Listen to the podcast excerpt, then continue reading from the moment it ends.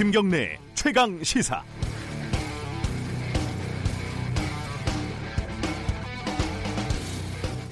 자유한국당을 해산해 달라는 청와대 국민청원이 140만 명을 넘어섰습니다. 물론 한국당 해산이 실제로 추진될 거라고 생각하시는 분들은 많지 않을 겁니다. 일부 매우 진지한 분들이 없지는 않겠지만 대부분은 자유한국당에 대한 불만을 국민 청원 형식으로 표출했다. 이렇게 보는 게 합리적일 겁니다. 그런데 140만 명의 국민들은 하필 왜 정당 해산이라는 다소 과격한 방법을 생각해낼 수 있었을까요? 2014년 통합진보당 해산을 기억하실 겁니다. 박근혜 정부가 통진당 해산을 추진할 때 법률상 대표자는 당시 법무부 장관이었던 지금 한국당 황교안 대표입니다. 우리 역사상 초유의 일이며 세계적으로도 희귀하고 절차적으로도 법리적으로도 논란이 많았던 위헌정당 해산 절차를 강행했던 장본인이 지금 자유한국당의 전신인 새누리당이었습니다.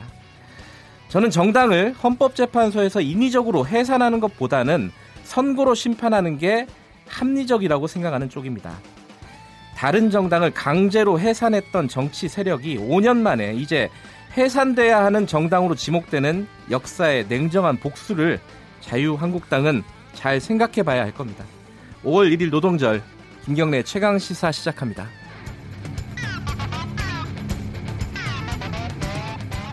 주요 뉴스 브리핑 시작합니다. 고발 뉴스 민동기 기자 나와 있습니다. 안녕하세요. 안녕하십니까.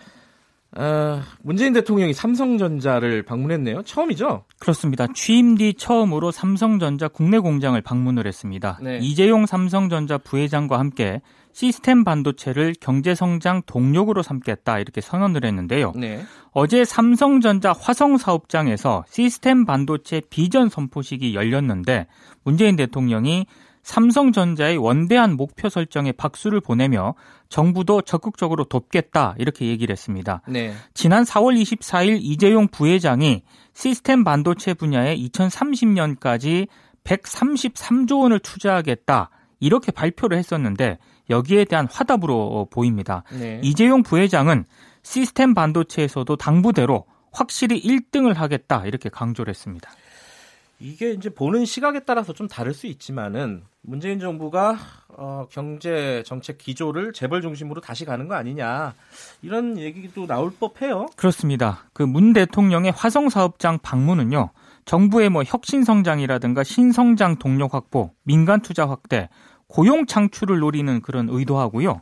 그리고 삼성 입장에서는 메모리 반도체뿐만 아니라 시스템 반도체 분야로도 사업을 다각화해야 되기 때문에 네. 양쪽의 이해관계가 좀 맞아 떨어졌다 이렇게 분석이 나오고 있습니다. 음. 근데 비판적인 시각도 굉장히 많은데요. 네. 일단 국정농단 상고심을 이재용 삼성전자 부회장이 앞두고 있는데 올해 들어서만 벌써 문재인 대통령과 다섯 번째 만나는 그런 자리입니다. 네. 상고심 선고에 영향을 줄 수 있다 이런 우려가 나오고 있습니다. 실제로 음. 과거 법원은 국가 경제에 기여했다는 이유로 재벌 총수를 선처한 사례가 적지 않은 그런 상황이고요. 예전에 단, 단골 문구였죠, 이게. 그렇습니다. 예.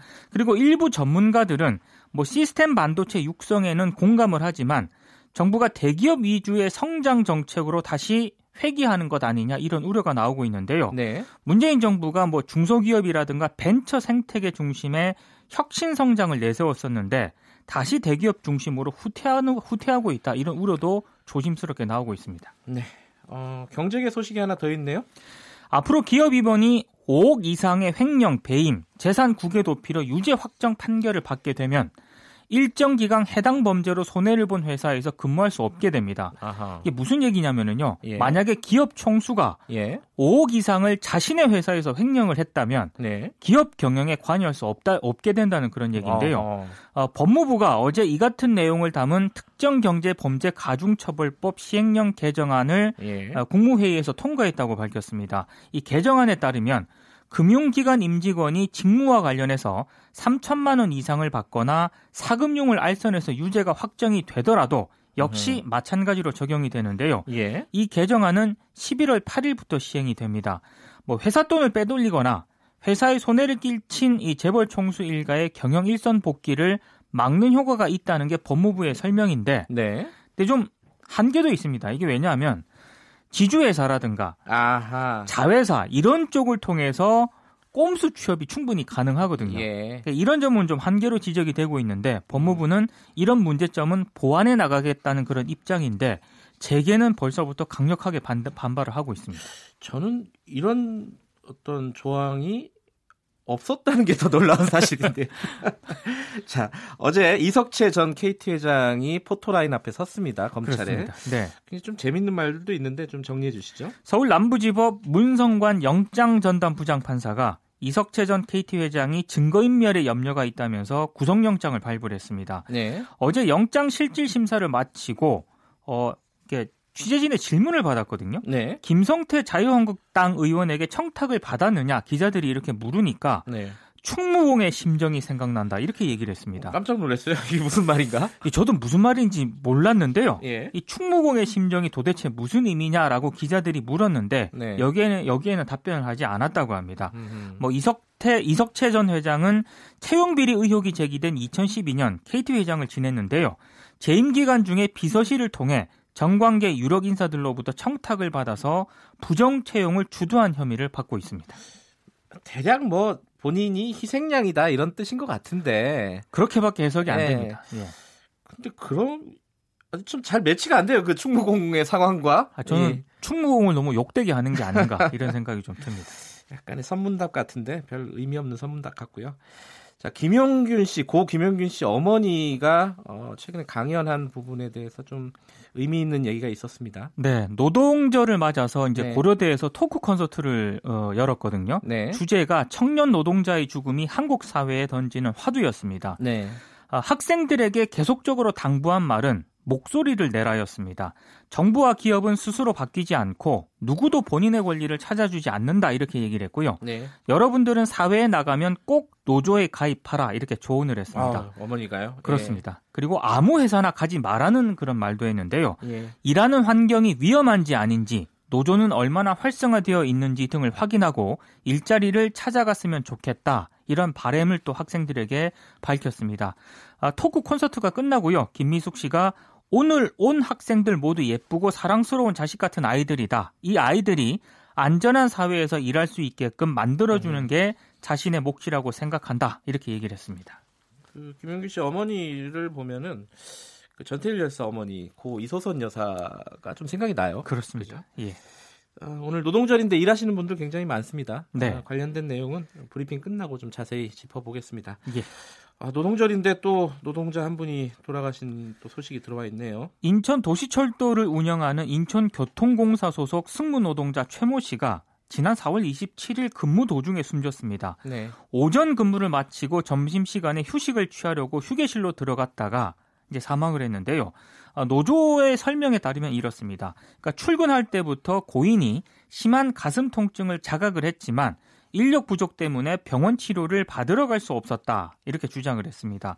지난 1월과 4월에도 40대 초중반의 노동자가 각각 암과 폐혈증으로 폐혈증으로 숨졌다는 게 노조의 주장인데요. 네. 아파도 병원에 갈 수 없는 각박한 현실이 노동자의 건강권을 심각하게 위협하고 있다고 주장을 했습니다. 네. 실제로 노조에 따르면은요, 인천의 도시철도 운영 인력이 1km당 24명 정도밖에 안 된다고 합니다. 네. 전국 최저 수준인데요.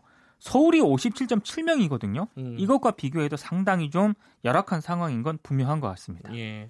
뭐 과로사 여부는 조금 더 조사를 해봐야겠지만은. 어, 업무가 과중하다는 노조의 어떤 주장에 대해서는 좀 따져볼 필요가 있죠. 그렇습니다. 사측도 어느 정도로 과중한지 이거 그 예전엔 다 무시했잖아요. 이런 아이, 부분들을. 그렇죠. 네. 자, 그 노동절이라 그런지 이 관련된 내용이 더 있네요. 네. 일주일에 최대 52시간만 근무하도록 근로기준법이 바뀐 뒤에도 가족의 과로사를 호소하면서 유족이 정부에 산업재해를 신청한 건수가 102명에 달하는 것으로 나타났습니다. 네. 서울신문이 더불어민주당 한정혜 의원실과 함께 2018년 접수된 뇌심혈관계 질환 산재 승- 신청 승인 사건을 전수 분석을 했거든요. 네. 이 분석 결과를 보니까 지난해 3월부터 12월 사이에 숨진 노동자 102명의 유족이 아, 이른바 그 과로사를 인정해 달라면서 산재 신청을 했습니다. 네. 이 가운데 43명이 과로사로 최종 인정이 아, 됐는데요. 예. 주 52시간제는 현재 노동자 300명 이상 사업장과 공공기관에서 시행이 되지 않습니까? 근데 이번에 그뭐 43명 과로사로 인정된 예. 거를 비롯해서 숨진 노동자 102명은 대부분 사각지대 사업장 노동자들입니다. 아. 그러니까 300인 미만의 영세 사업자라든가 중소업체에서 일하고 있는 노동자분들이거든요. 네. 그러니까 이런 부분에 대해서는 좀 상당히 좀 신경을 써야 할 것 같습니다. 제가 앞에서 오프닝에서 이제 국민청원 관련된 말씀을 드렸는데 네. 이게 좀 논란이 있습니다. 일부에서 이게 베트남에서 우리 청취자분도 그런 문자를 보내주셨네요. 최우성님이 이 베트남에서 다 누른 건데 뭐 이런 말씀을 보내주셨는데 이거 어떤 겁니까 지금? 그러니까 자유한국당 일부 의원들이요. 그 자유한국당 해상 청원이 있지 않습니까? 예. 조작된 것이다라는 의혹을 제기했습니다. 그러니까 네. 베트남 지역 접속자가 전체의 10%가 넘는다면서 청와대나 북한 등에 의한 조작서를 제기했는데요. 일부 언론도 청와대 청원 사이트에 베트남에서 유입되고 있는 숫자가 굉장히 크다, 14%다 이렇게 보도를 음. 했습니다. 청와대가 즉각 반박을 했습니다. 4월 29일 기준으로 청와대 홈페이지 방문을 지역별로 분류를 해 보니까 97%가 국내에서 이루어졌고 미국이 0.82%, 일본이 0.53%, 베트남이 0.17%였다. 이렇게 음. 반박을 했는데요. 네. 어, 정확한 사실관계 확인 없이 부정확한 정보를 인용한 일부 보도에 대해서 매우 유감이다. 이렇게 청와대가 밝혔습니다. 청와대 국민청원이 있지 않습니까? 예. 자유한국당 해산을 요구, 촉구하는 예. 어, 오전 7시 기준으로 143만 명을 넘어섰는데요. 역대 최고 기록을 돌파를 했습니다.